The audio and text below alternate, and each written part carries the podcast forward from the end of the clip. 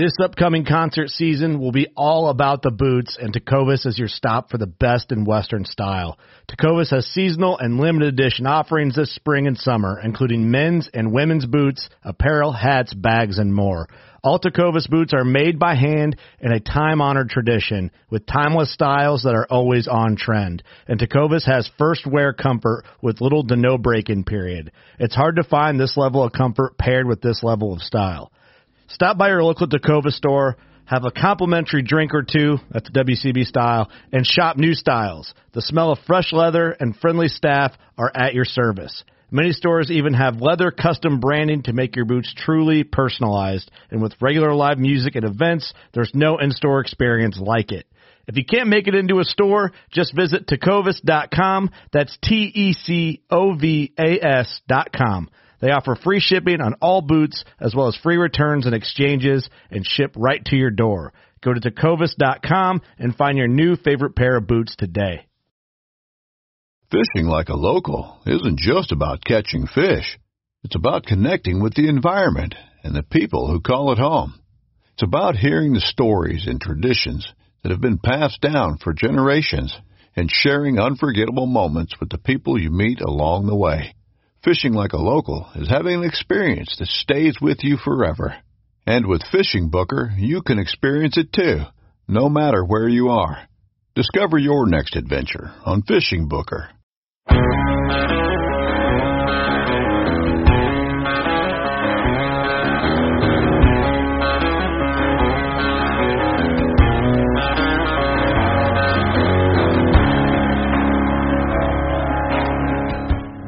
To the Habitat Podcast, the podcast for wildlife habitat management, hunting strategy, and land stewardship.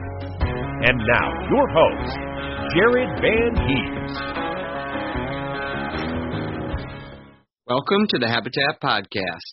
I'm your host, Jared Van Hees, and I appreciate you coming back to listen today. We are here to become better habitat managers. That's our goal.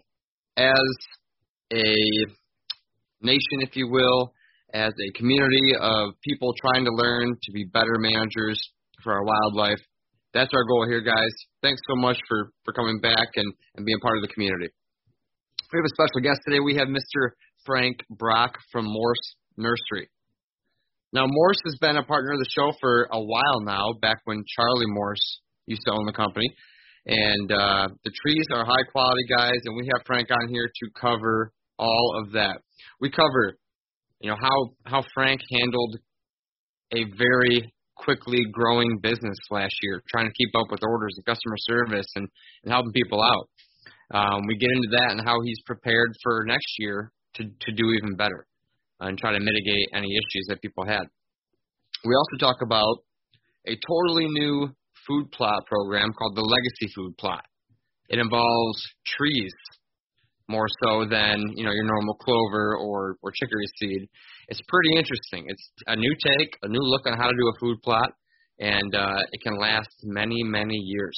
We also talk about your tree planting locations, you know where you should be planting fruit and mass trees on your property, you know how a land plan can help determine where to place these and, and just get you started off in the right direction. So guys, appreciate you coming back.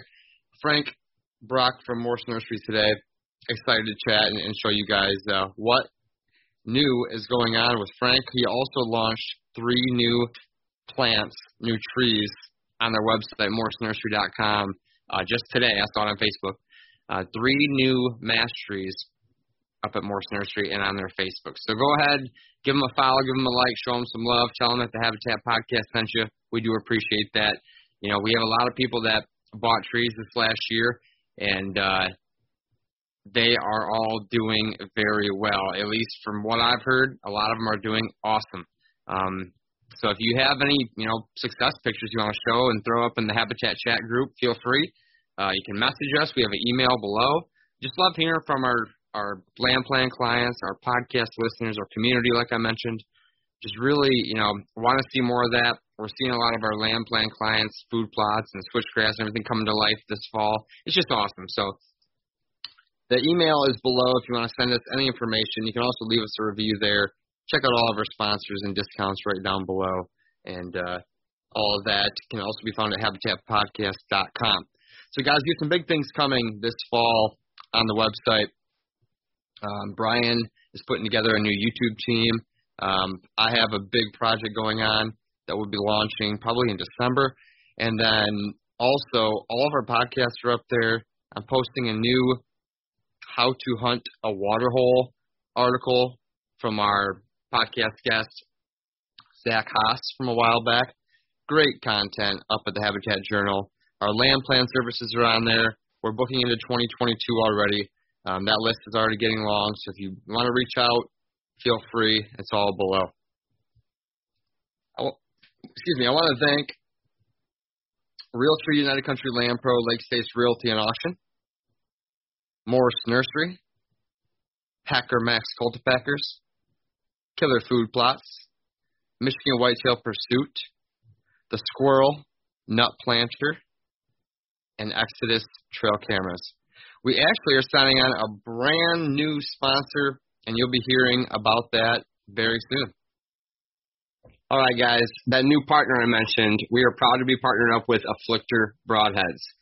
I've been on the search for a new broadhead this year. Um, after talking with our buddies over at Exodus, I learned about Afflictor Broadheads. You might have seen them on the Outdoor Channel.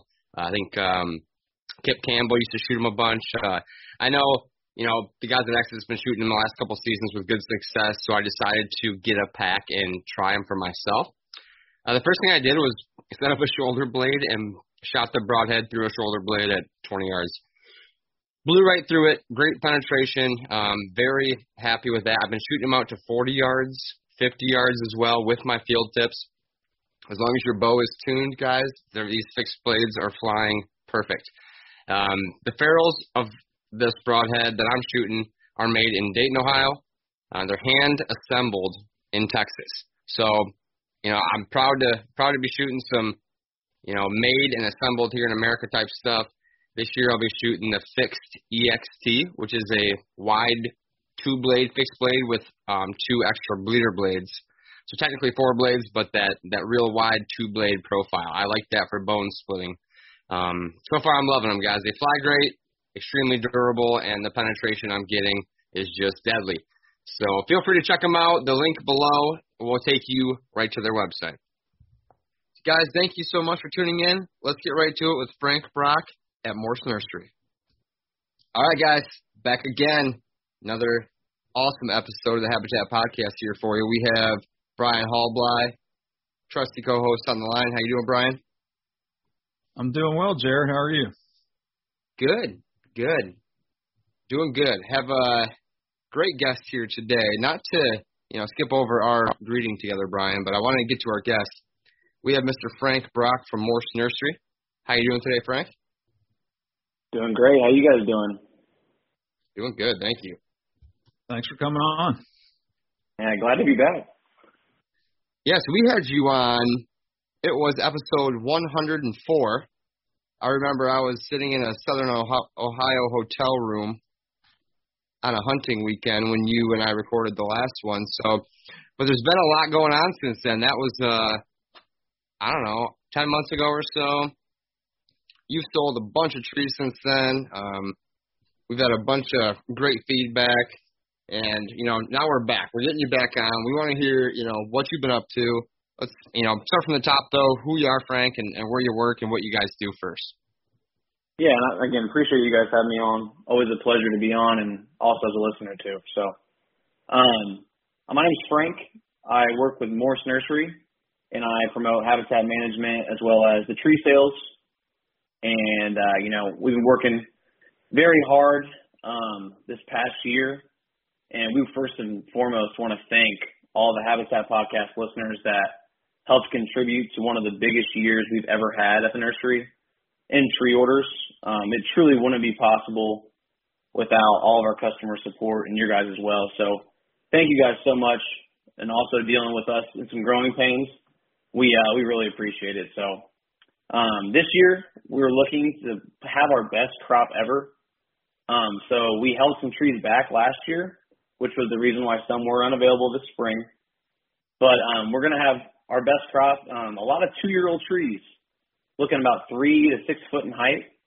Um, and this is the prime time, obviously, to start taking advantage of those. But things are going in the right direction, um, and we're more than ready to service you guys again this year. Awesome. Yeah, I know. You know the trees that you guys sell and grow and provide. I've had mine in the ground on my property for a long time, um, and you know, you guys were growing crazy last year. You know, we had some listeners who, you know, were a little slow on getting their trees, or, or maybe you know something showed up, maybe not the right tree, but I know that if you, you know, if you're patient as a customer, Frank, you did get back to people and you know, I just want to say I appreciate that. I understand how scaling a business is not always um, you know, smooth as butter, but I'm looking forward to to the future with you guys because even though there was a, few complaints about, you know, delays or, or anything, I'm also seeing some of the same people loving the growth on their trees since they've had them in the ground this spring. So I just think it speaks to testament of your product, um, the quality, the rootstock, and, and maybe you can talk a little bit about you know some of the special things you guys do to why your trees perform so well. Yeah, and again, it's it's to the care and, and quality of trees we offer. You mentioned like rootstock, you know, especially if you look at apple trees. You know, we focus on a semi-dwarf M111 disease-resistant rootstock. The reason is, you know, we're we're all habitat managers here. We're trying to bring deer in. We're trying to keep them there for a long time. And you can't do that with a dwarf rootstock. You're gonna have a small tree. I don't know if you guys have ever experienced this, but I have a uh, a dwarf golden delicious tree in my backyard on the property that I purchased. The original owner put it in the ground. That thing is maybe 12 to 13 foot tall, but it is loaded with golden delicious. The problem is they're already all gone. The tree's not big enough. Um, and you're also seeing those quick growth rates as well. We use that rootstock and genetic rootstock to make sure we can get a taller, stronger, faster growing tree, which inevitably is going to produce sooner. But on top of that, we're not just going to sell you like that conservation type tree that you could get as a bare root seedling somewhere. We're going to sell you only a genetic quality tree that we know and we've seen produce when we say it does. Very nice. Very nice. Yeah, I know that they just I mean we've had some good rain this year, so I understand that's part of it, but from the feedback that I'm seeing, you know, in our Habitat chat group, we have almost 2,000 people in there. People are posting up pictures of their morse trees. They're already way out of the tree tubes, looking good. Um, I know that's not the case for everybody, but um, I've been seeing a lot of it. So, nice job on that. Way to keep up after a crazy year in 2020 and 2021. you know, um, moving forward, you said you're going to have a pretty good crop coming, and now can you you tell us why that might be or, or what that means exactly? Yeah, so something in all the the chaos of what 2020 and 2021 have been with the pandemic and everything, we had more pre-orders by if you called in and I didn't have trees in stock, it was because by October um, we had pre-orders for the spring and it was wiping our inventory out. So we made the conscious decision last fall to go ahead and set some trees aside and take that initial, hey, we don't have it in stock. Uh, and by doing so, it really helped us build up a huge stockpile of beautiful two-year-old trees, again from three to six foot in height. Um, we got them all potted up, and they look beautiful. Um, the best part is by doing that, now we can really fill and service all your guys' orders because people love Kieffer pears, people love Gold Rush apples, Wolf River apples, um, the, the November October drop chestnuts, and now we have those all in stock and and the best size you know we've ever had. Wow. So that's going to pretty much give us a better chance of survival, earlier fruiting and masting, all of that, right? All of that, right? So you're looking at some trees. There's even uh, we had some three-year-old trees, and those usually go off to commercial jobs or for plantings locally.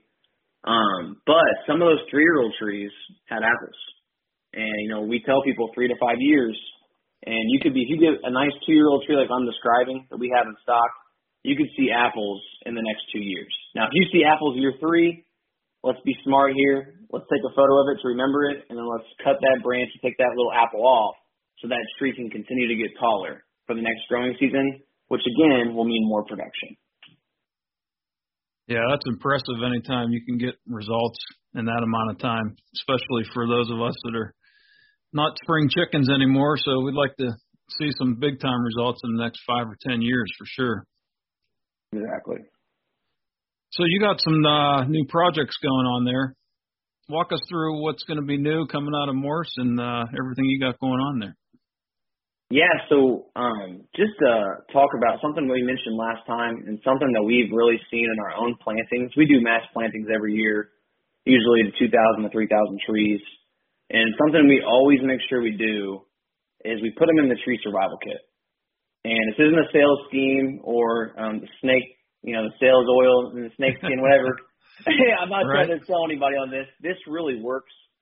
Um, and some properties that we worked with uh, this year from from planning to planting, we were able to keep tabs on them and not only see it from our controlled, you know, scientific way of doing research, but also out in the field, you know, when things really really can hit the fan. And we did this planting in Southwest Indiana on 130 acres, beautiful property. Two days after we left that property, the river, the access point, flooded, and it's one of those oh, old man. country roads where they where they gated off So you can't even drive through there. Uh, it completely flooded. And the one thing I harped on him about, it was a large planting. I said, I know it's going to cost a lot up front, but we got to put these in survival kits. And man, thank God we did. I, I sent Jerry some photos. I think he showed Brian too, but we got back in there after four months when the river finally went down and the road was back open. And I got in there to take a look. I couldn't even see the trees. The whole field was in 15 to 20 foot weeds. Wow. So I'm sitting there looking at it, and I call the property owner, and I'm like, man, I don't think we're going to be able to get in here to these trees. Um, so he came out, bush hogged it the next day, went back in there, and my goodness, the results of us putting them in the tree survival kit were second to none. I can't explain. The weeds were 15 to 20 foot tall around these, not, but the weed mat kept the weeds out from the roots so protection for those strong, stable roots. But the most interesting part was we're not seeing a lot of sunlight when they're covered by weeds too.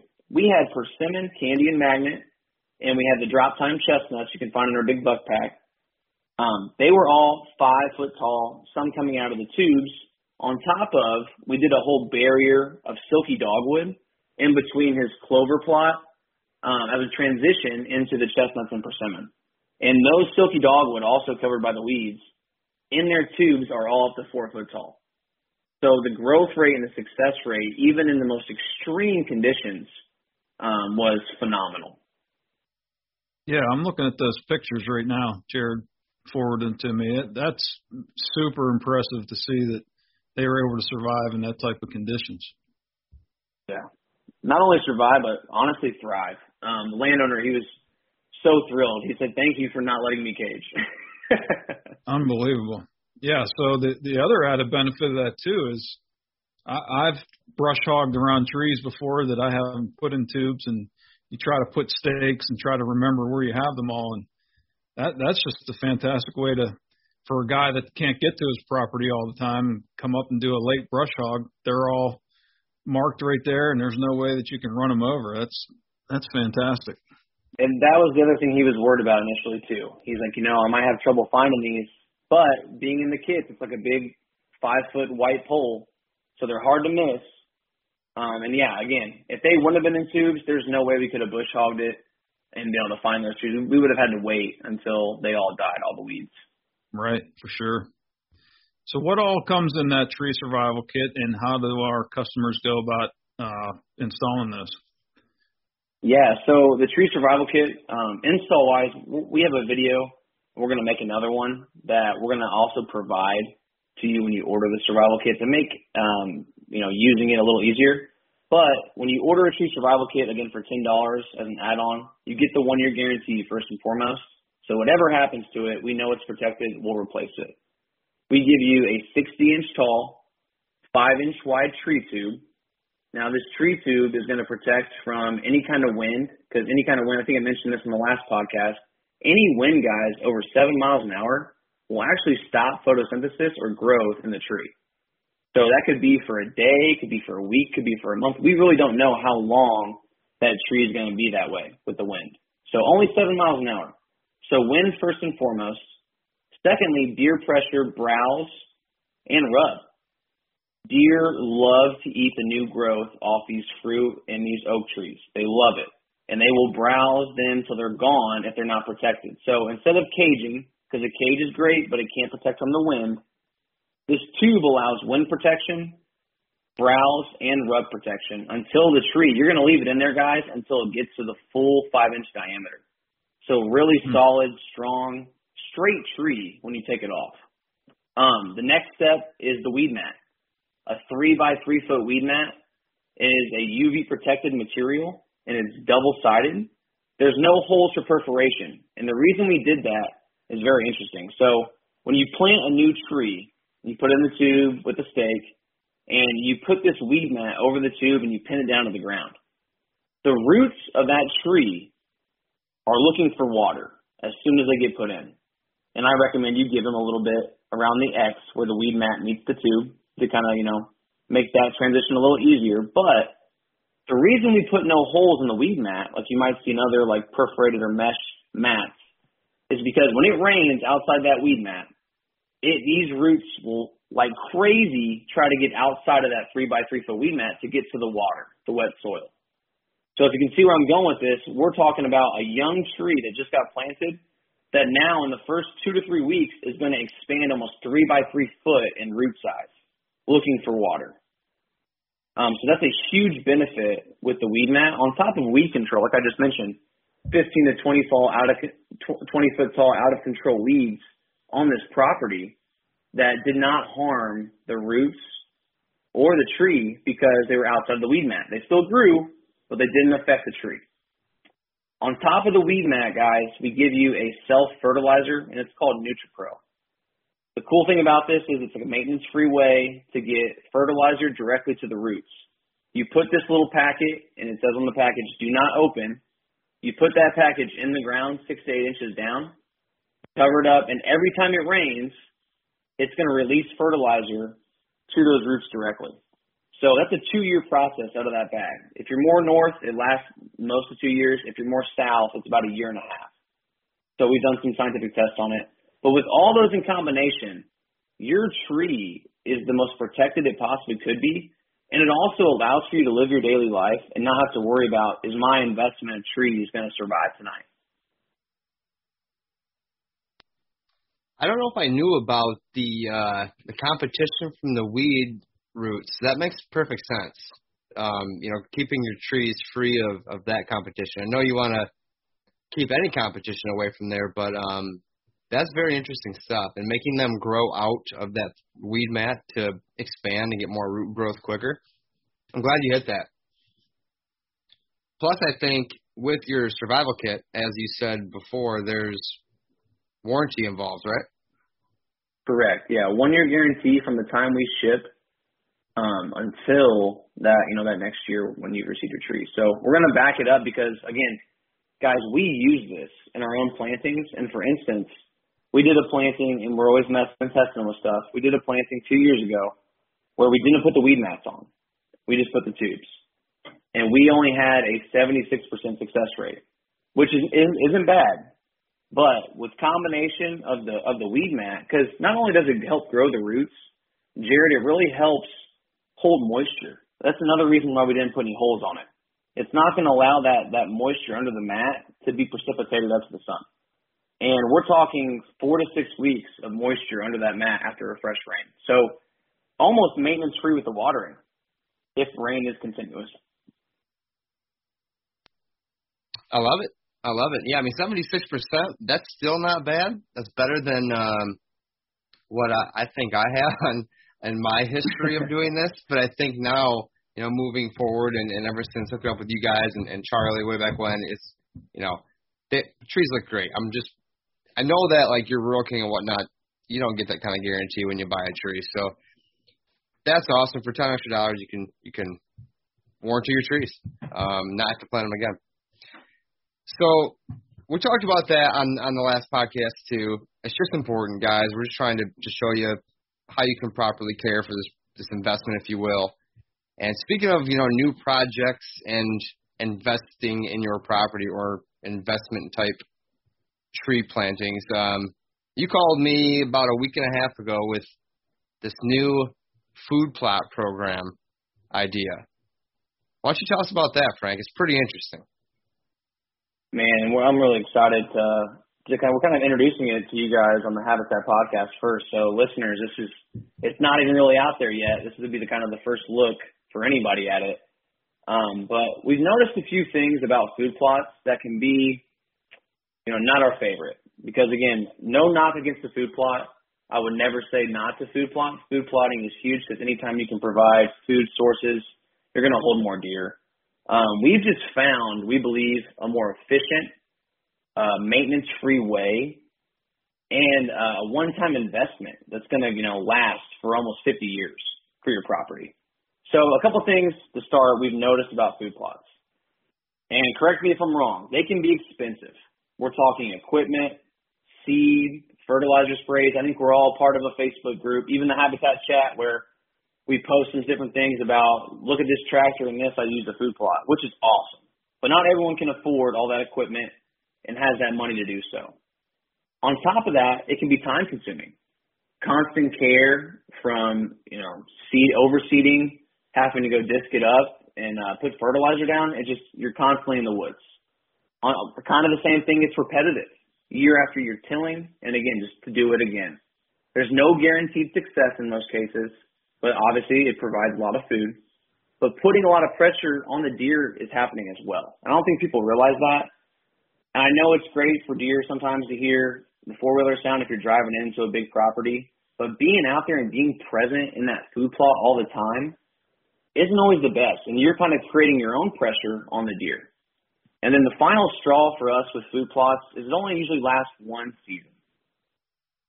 I don't know if you guys agree with those points or anything to add, or, or what do you guys think about that when we're talking about just a food plot in general?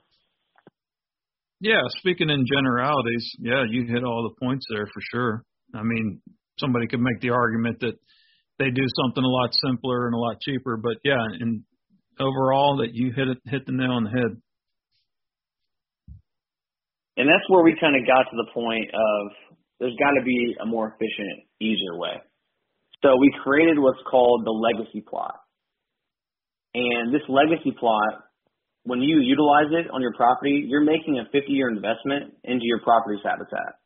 Not only are you going to be providing an instant source of food for whitetails that you can hunt over now, but you're leaving your mark for your kids, for your grandkids, and their kids to hunt exactly where you did on the property way down the road. Okay? And I think you guys might have heard me mention it earlier. Deer love to eat fresh tree growth. They love it. We've discussed this idea with a, uh, a USDA genetic tree specialist. He's retired now, but he was the head of seed development. And he told us an interesting story. They discovered, as well as we've discovered in our own research, that um, deer prefer when browsing, they prefer red oak and white oak leaves over even fruit tree leaves, just through a browsing study. And um, very interesting, right? So what we did here, I already mentioned the tree survival kits as well. We put a full package together to create a maintenance-free food plot with you guys with red oak and white oak trees, as well as our two-foot tall tubes to protect them. So here's the real difference a one-time investment, a replacement guarantee to ensure success on this package, one-time planting and protection setup. Virtually, it's maintenance free. In eight to nine years, you could choose to bush hog it and restart the process if you wanted to, but no maintenance required. Less time in the woods means means less pressure on the deer. And then lastly, it creates a legacy for your kids, your grandkids.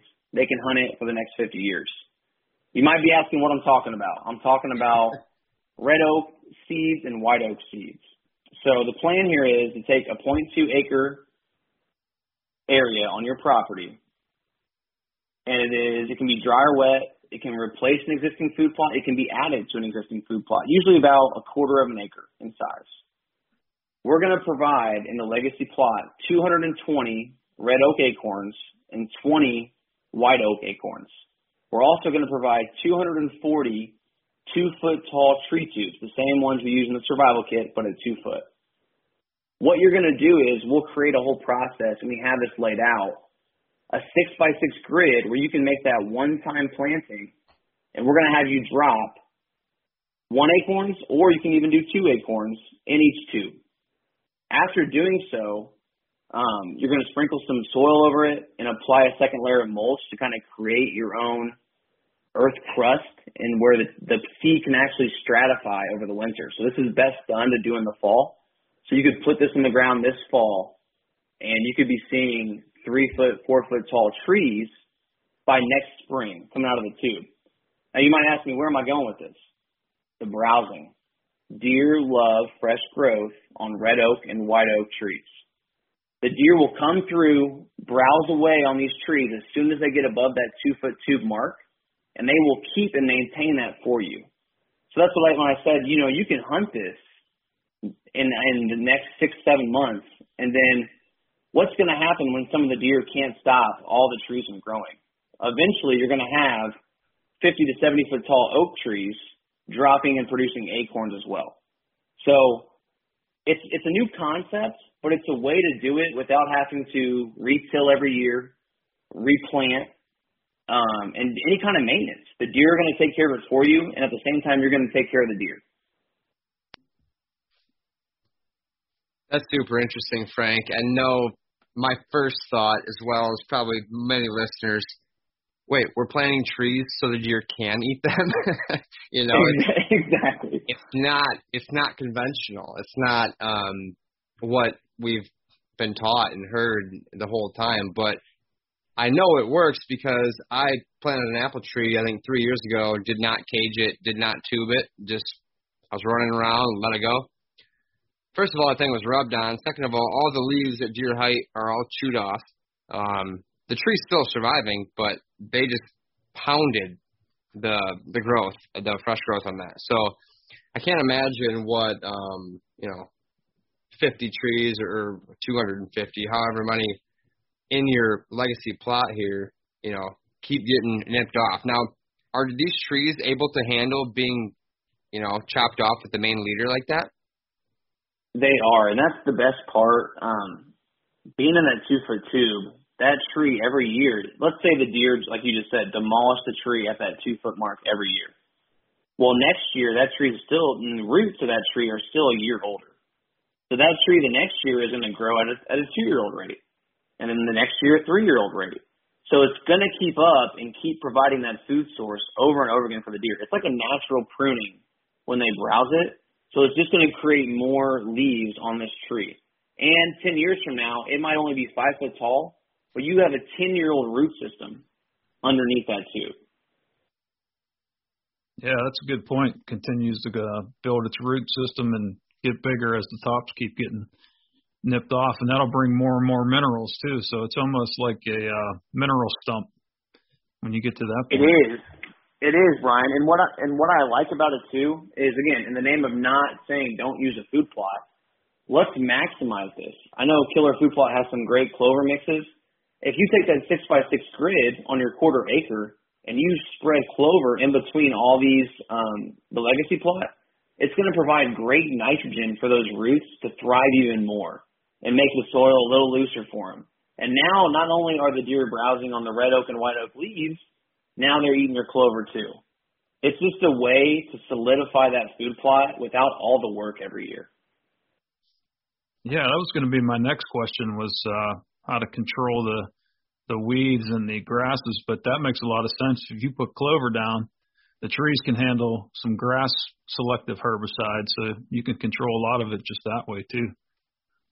Because I don't want to stop everyone from getting the four wheeler out or the tractor out and disking up some dirt. That's right. the last thing I want to do. But if you go out there and do that one time and you do it right and you put the clover down and that's all you put down every year, it's it's going to be very maintenance easy to control and then on top of it, again, the whole point of 50 years from now, let's say you just let it go, or if you wanted a few trees to be taller, you could take a full size tree tube and just protect a certain amount of trees and say, okay, I want these 20 oak trees to be my producers and rain down acorns on top of my legacy plot. So now I have clover in the six by six grid. I have two foot, three foot, four foot tall red oak, white oak trees, and now I have 20 30, 40, 100 foot tall oak trees raining acorns.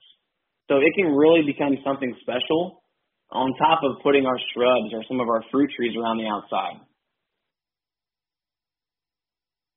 Yeah, Brian mentioned we were texting um, earlier about this, and he he called it a controlled regeneration in woody browse. You know, it's it's like we go reset the forest to get this sort of early successional growth, um, and you're creating it as a food source where you want it, which is interesting. And then, are these certain? Are there, is there a certain type of red or white oak that you're you're going after here? Is it special? Is it not special? Does it matter? What are your thoughts on that? Yeah, so we would be pulling from our own um, our own trees on the property for acorns. Uh, we have a lot, and we also have some other um, research people we work with. So like our red oaks, we don't we know exactly which ones they're coming from. Uh, if you're looking at our white oaks, we specifically probably use Bodacious Burr and Concordia um, as well. So we're going to make sure they're quality, and that's again why we want to we'll put a guarantee on this. Let's say Jared, I set you up on the legacy plot, uh, everything's going great, but let's say 30 of those acorns never sprouted. We'll replace those free of charge. Um, again, we're not in it to get you to till up something and replant next year. We want to make sure you're successful with the legacy plot so you get the full value of this product on your property. Yeah, I like that, how you mentioned adding some other varieties too around it. Uh, I know my last Ohio farm had some big stands of maple, and, and that was all that there was around for miles. So doing something like that, adding some more native uh, hazelnuts or, or things like that, you could really do something special with some different blocks and just kind of rotate it too as you go through your timber management. Exactly. And we all know that deer are attracted to this fresh growth. I mean, look at the cages we we constantly put around our trees to keep the deer off. They love it. And so we might as well give them what they want. I know we are all convinced and told to protect trees. I even tell you to protect your trees with a survival kit until they get full growth. But in this case, this is a way again to plant all those oak trees, but see the benefit now instead of three to six years down the road. Definitely an interesting concept. I think um, if you it's like my 15 acres, right? I don't have a a ton of room to do a bunch of experimental stuff all the time. Uh, I have been, but for somebody who has more of a, a blank slate, especially, you know, you got some room. Maybe you're turning an old conventional farm field into habitat this is perfect. I mean, you're you're gonna add food cover, nutrition, food plot as well, and the clover. I would definitely pair it with some clover. Um, and what about what about fertilizing? Are you supposed to do any sort of fertilizing, any maintenance like that every year? Um, you know, I, I guess uh, is there any sort of routine stuff like pretty much not touch it, but any sort of other routine stuff that you could do to even boost it? There is um, multiple different like fish fertilizers you could use to increase growth. You could even pair it with our NutriPro, the self fertilizer packs, because if you planted those down the rows, you would just have a maintenance free fertilizer for the next two years as well. So that would be a great way to do it, or even just your normal spraying. I know people. I don't want to keep people out of the woods enjoying taking care of their plots, right? But if you want to increase the growth, there's definitely some measures you can take with the fertilizers um, that's going to to help it grow faster. But again, in the name of the deer, destroying it down to two foot. no, I know it's still hard to wrap your head around, right? Like, no, I know. but it, um, maybe that. Go ahead. No, I was just gonna say maybe it depends on where you put this. You said dry or wet. Um, how exactly does that work? Because I know different oak species like wet feet, don't like wet feet. What are your thoughts there? Yeah, so it can go in a dry wet area because we're gonna make sure a lot of these are crossed with those genetics of like swamp white that have those those damp, you know, roots that can deal with it. But something else to mention too, like I know obviously, um, Jared, you guys land plan a lot of properties. We do some at Morse too. Speaking with someone that does the planning of your property and explaining to them, what do you think about this? Um, and kind of getting their feedback on it because they're gonna understand where to put something like this on your property. For instance, if you know Jared came out to my property and I wanted to put the legacy plot down, he would be able to find that area with his expertise and say, hey, we want to be right here with this because of this, this, and this.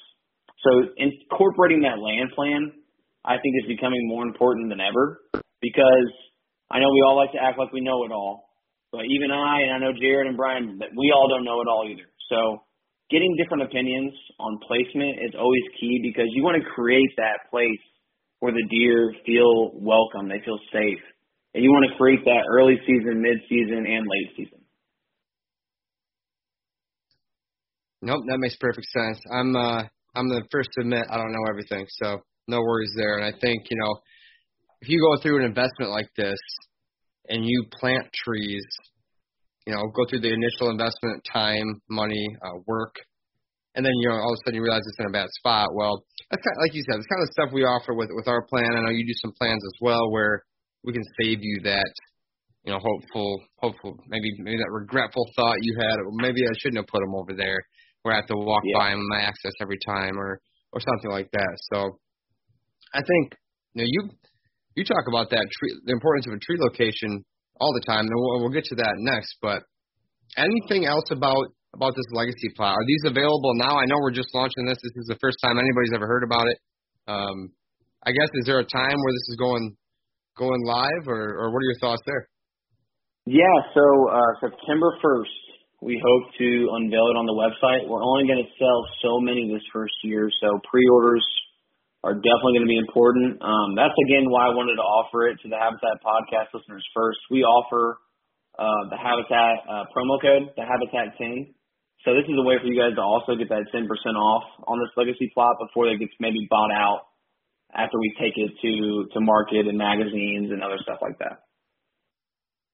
Awesome. Well, hey, we appreciate that, and I think um, you know working with a guy like you and, and your company, our listeners are going to reap the benefits from that. So Thank you. Definitely. Now, moving on from from the legacy plot, which I'm going to be thinking about for probably the next month. Um, you talk about the importance of tree locations. What's a day look like for you on somebody's property when you're assessing where to plant, you know, your morse trees? Great question, Jared. Um, so for me, I really have to first we always start our process with like a 30 minute exploration call just to understand what your goals are. Um, because I, I need to know what you're thinking when you hunt, um, what kind of gun or bow do you want to use, just the details to understand if I was you, how would I utilize this property first of all as a hunter, and then stepping back and saying, okay, as a as a habitat manager, how can we take this property to the next level? And the biggest thing I've noticed on a lot of properties is there's always that one spot that's always hard to get to that they never go. And I always like to start there. And then after starting there, being like, hey, if you don't like going back here, I want to keep you out of here.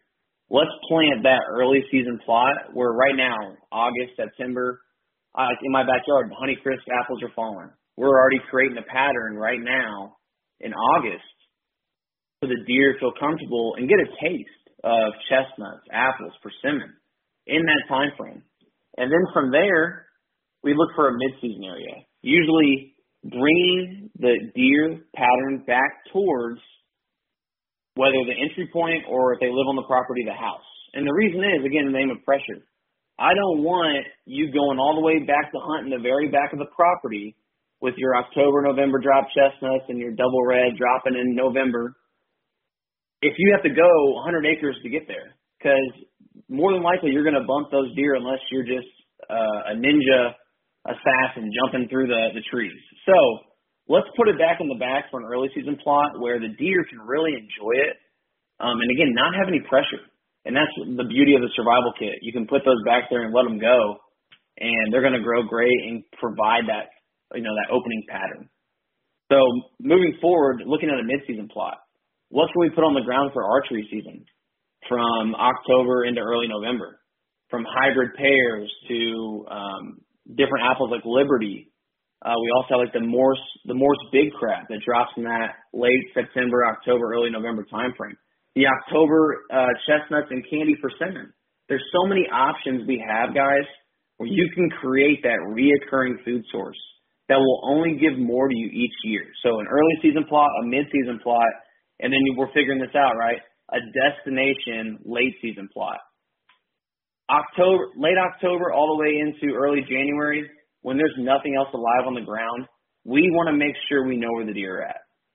And I'm not necessarily a guy that wants to hunt over my trees. I'm more of that guy that's going to sit on the trail to that destination food plot. So creating that pattern plays into how I want to hunt. and we could adjust that pattern based off how you want to hunt.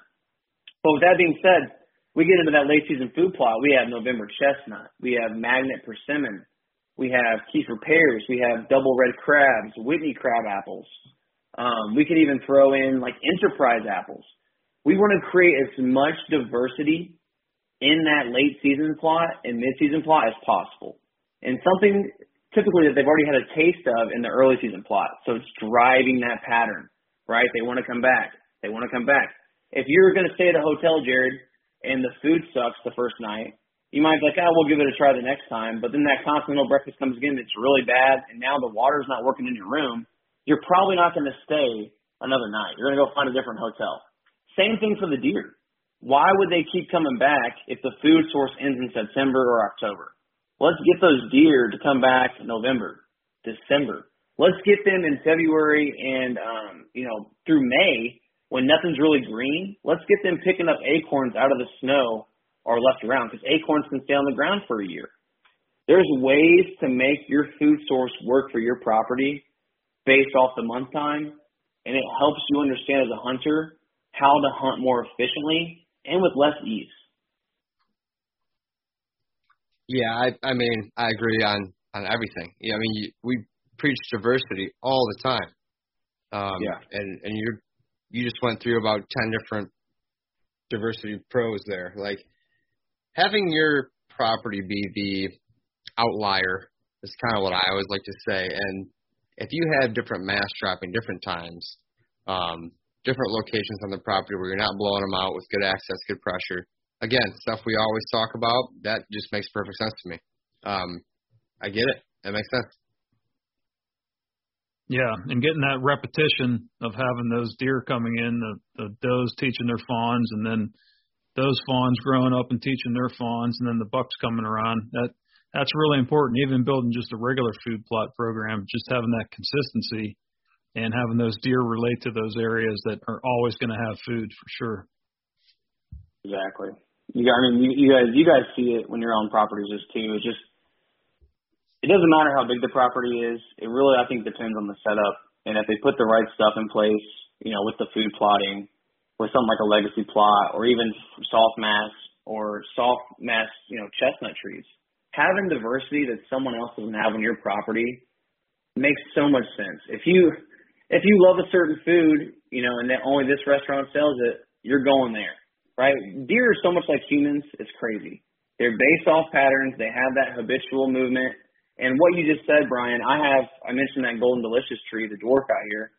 They pick it off every year. When I first bought the property five years ago now, I remember pulling up uh, when we were first remodeling the farmhouse, and the deer were out there with their young. It was a doe and three fawn, and they were just snacking away. weren't used to anyone being there, so it was no problem for them to come up.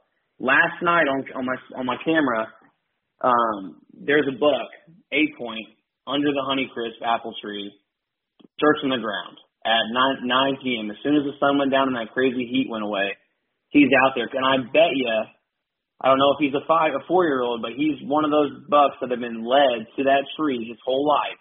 And he knows, okay, I know where the food is this time of year. It's just a pattern. Yeah, especially if you're in a big monotonous forest or big, you know, lots of state land around or something, you know, something that's very um regular to an area and not not the outlier. If you can be that dropping apple tree when when there's not another one around, um that's dynamite. I mean, absolutely dynamite. I know a lot of old farm properties and this and that you'll find apple trees on the homestead parts and even out in the woods, you'll find them every now and then. But I've been on plenty of properties who don't have an apple tree, or you know, not a ton of acorn mass falling that you could you know timely hunt around or or figure it out. So it's been yeah. nice to to hear somebody else preach a little diversity. well, you mentioned you know not having apple trees on the property, but if you think about it, and maybe you haven't seen this, but a lot of the people that I've gone to properties to plan, they have the apple trees on the property. Um, but that's the thing is everyone kind of thinks apples think like clover first. When if you can think chestnuts and persimmon and pears, it's high, it's a high, it's a high doubt that someone next to you has chestnuts, persimmon, and pears on their property unless they talk to me, me specifically. Because if you were living around me and you called Morse, I probably wouldn't tell you. I'd tell you to put apples on the property because I don't want you pulling deer away from my property. So it really does make a difference, guys, with like chestnuts, persimmon, pears, the diversity, right? You're so right, Jared. Be the outlier. And we say that in life, right? Stand out. Do something different. That's doing something different. Creating diversity when if you're up on the state land, they probably don't have chestnuts and persimmon planted. Where do you think those deer are going to go?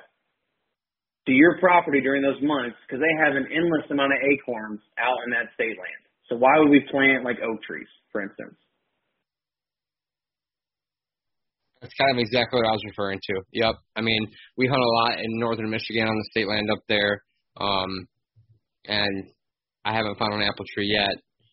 I'm sure there's a couple yeah. out and around, but yeah, if you can if you can get the pear persimmon in there too, and, and chestnut. Brian, you had some stuff like that put on your old 40, right? You had a couple unique mash trees out there. Yeah, I tried to keep it as diverse as possible, like we were talking about. I had some uh, chestnuts, I had some pears, lots of apples. Yeah, just uh, kind of got it started and uh, didn't really reap the didn't really keep it long enough to see the benefits, but they were doing very well when I sold it. Yeah, I think um, you know I'm kind of in the same boat. Mine aren't mine aren't dropping quite yet, but hopefully anytime soon. Now, Frank, I know it's you know late August, early September. People probably aren't thinking about their spring tree order quite yet, unless they listen to me yap about it. Um, are you guys open for business at this point? What's that look like? What should people be thinking about over the next, well, before it's too late to order? You know, what? Yeah, yep. What's on the agenda? So we actually opened up a month early this year. So we opened August first, and we've already been taking pre-orders for the spring. We've already had 100 orders. So I would strongly recommend that you guys start to look at planting very soon here for the fall. We're going to start shipping trees uh, the week of September 20th. 2021. So once this kind of crazy summer heat cools off, we'll be ready to get some some planting in.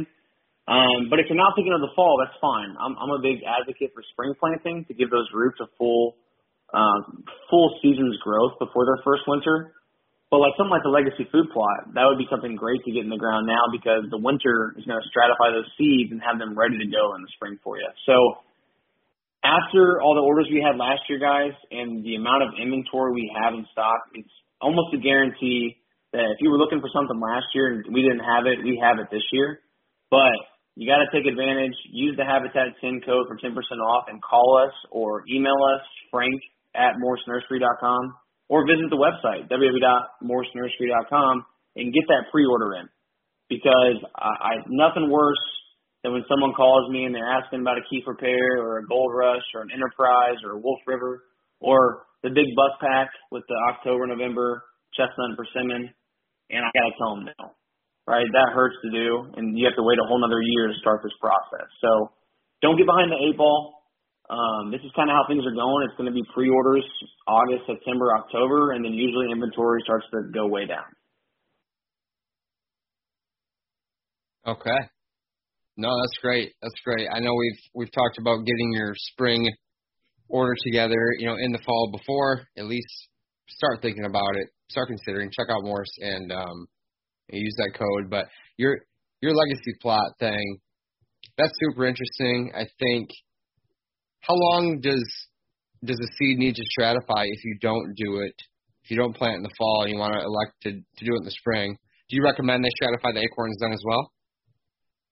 Um, you don't have to, and again, that's why we want to make this configurable to everybody, not just like customizable, so that way it can fit kind of any property. So that's why we're willing to replace the acorns. Let's say you can't pull the trigger this fall um, on the legacy food plot, and you want to do a spring planting, then that's something that we could do. And again, if it doesn't sprout, we'll replace it for you guys because we we're not looking to have reoccurring sales off this. We want to make it a one-time investment to really change the scope of your property.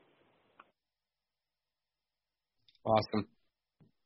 Awesome. Well, thank you very much for your time today, Frank. It was good chatting trees again with you, and uh, I can't wait to get together and and start, you know, we're going to produce some more content at some point for the listeners and and really you know get to know you and your products uh, as we move forward together. So really do appreciate it.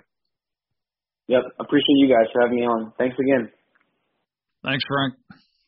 Thank you so much, listeners, for coming and listening once again to the Habitat Podcast. We really appreciate it. If you could, please do us a favor, leave us a five star review on iTunes or wherever you listen to this podcast. If you type out something nice, I will send you a free Habitat Podcast decal. If you haven't been to our website, habitatpodcast.com, we have our Habitat Property Consultation Services on there under the Land Plan tab. Check out our HP Land Plans there. We also have hats, t-shirts, and decals up at habitatpodcast.com. Of course, all of our podcast episodes. And then we have a new Habitat Podcast journal where you can learn about deer anatomy and some cool thoughts, um, you know, more of a blog post from us every now and then. We'd really love it if you went over to our Instagram, Facebook, and YouTube, found the Habitat Podcast, and please subscribe. That really helps us. And thank you very much to our sponsors. I'd like to thank Exodus Trail Cameras, The Squirrel at nutplanter.com, Afflictor Broadheads, Michigan Whitetail Pursuit, Packer Max Cultipackers, Killer Food Plots, Realtree United Country Land Pro, Lake States Realty and Auction, and Morse Nursery. Thank you so much, guys, for tuning in once again. Get back with us soon. We're going to have another great episode for you as we become better habitat managers.